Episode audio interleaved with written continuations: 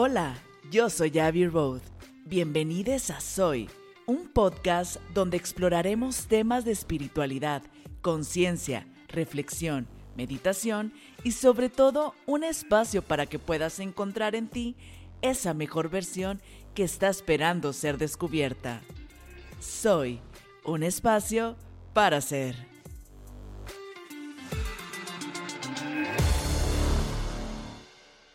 Olis, olis, el día de hoy te quiero hablar sobre qué son los mudras. Y como en el capítulo anterior hablamos de los mantras, esto también es un complemento que vamos a estar usando en nuestras meditaciones. Así que antes de dejarte las meditaciones, quiero que tengas una referencia sobre qué son los mudras.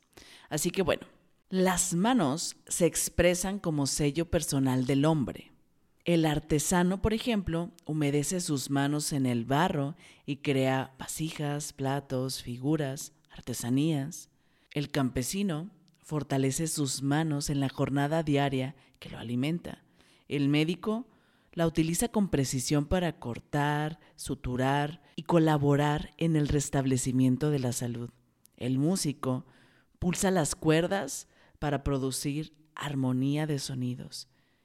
El ama de casa las usa para lavar trastes, limpiar muebles, sostiene y acaricia al niño con sus propias manos. La inteligencia interactúa con las manos al probar, manipular y transformar la materia para sus fines. Las manos dan y reciben, toman y sueltan, golpean, pero también protegen, jalan, destruyen, curan, sanan, reparan, dividen, unen. Las manos son los miembros más versátiles y expresivos del cuerpo. Y quiero que te des cuenta de algo. Puede parecer algo muy simple, pero intenta platicar con una persona y no mover tus manos. Yo creo que es casi imposible, ¿no? Al menos que no seas una persona muy expresiva, pero normalmente cuando hablamos, las manos comienzan como si tuvieran vida propia a contar la historia por ellas mismas. Y es que las manos son el instrumento más útil del hombre. Muchas veces ni siquiera lo valoramos, ¿no? Pero no solo para desenvolvernos en el mundo material, sino también para conocer el mundo espiritual. Por ejemplo, en la oración, el hombre religioso usa las manos para expresar su devoción. Budistas, hindúes y católicos juntan las manos con los dedos apuntando hacia arriba los musulmanes, por ejemplo, sostienen las manos frente al cuerpo con las palmas abiertas hacia arriba y elevan su oración pidiendo ayuda de Alá. Y después de pronunciar la oración, se frotan el rostro con las manos. Y claro, cuando saludas a alguien, lo primero que haces es extender la mano, ¿no? O tocar a esa persona con un abrazo. Las manos son lugar de encuentro entre el hombre y Dios. Y si te pones a pensar, y recuerdas algunas de las imágenes de algunas imágenes de yogis, de dioses de la India, de Buda, todos tienen una cierta postura en las manos, ¿no? Y esta disposición de las palmas en la combinación de izquierda, derecha o la posición de los dedos, esto que se forma, estos signos son llamados mudras.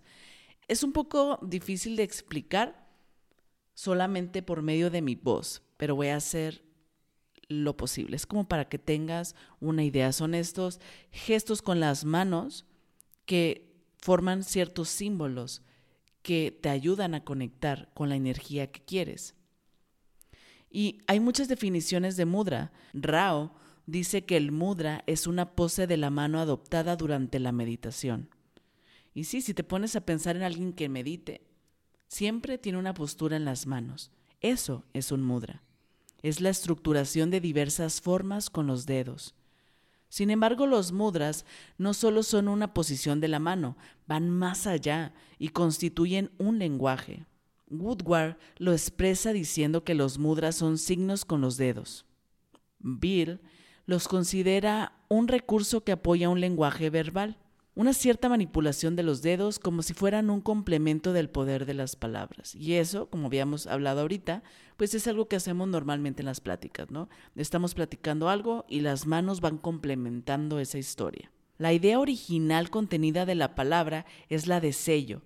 En este sentido, los mudras son la pose de una mano que sirve como sello o firma para identificar una fuerza divina o para sellar, en el sentido esotérico, las fórmulas orales del rito. Los mudras constituyen un lenguaje. Es un sistema de gesticulación mágica que consiste en disponer los dedos de manera que emiten antiguos caracteres sánscritos de supuesto efecto mágico y se considera que los mudras tienen un gran poder. Y este se manifiesta en el control de las fuerzas sutiles, o sea que remueven obstáculos al aspirante espiritual. Los mudras son ademanes de poder espiritual cuyo simbolismo encierra una clave que permite a quien los ejecuta ponerse en contacto con Dios. Los budistas les llaman también a los mudras gesto místico, una pose mística de la mano o de las manos.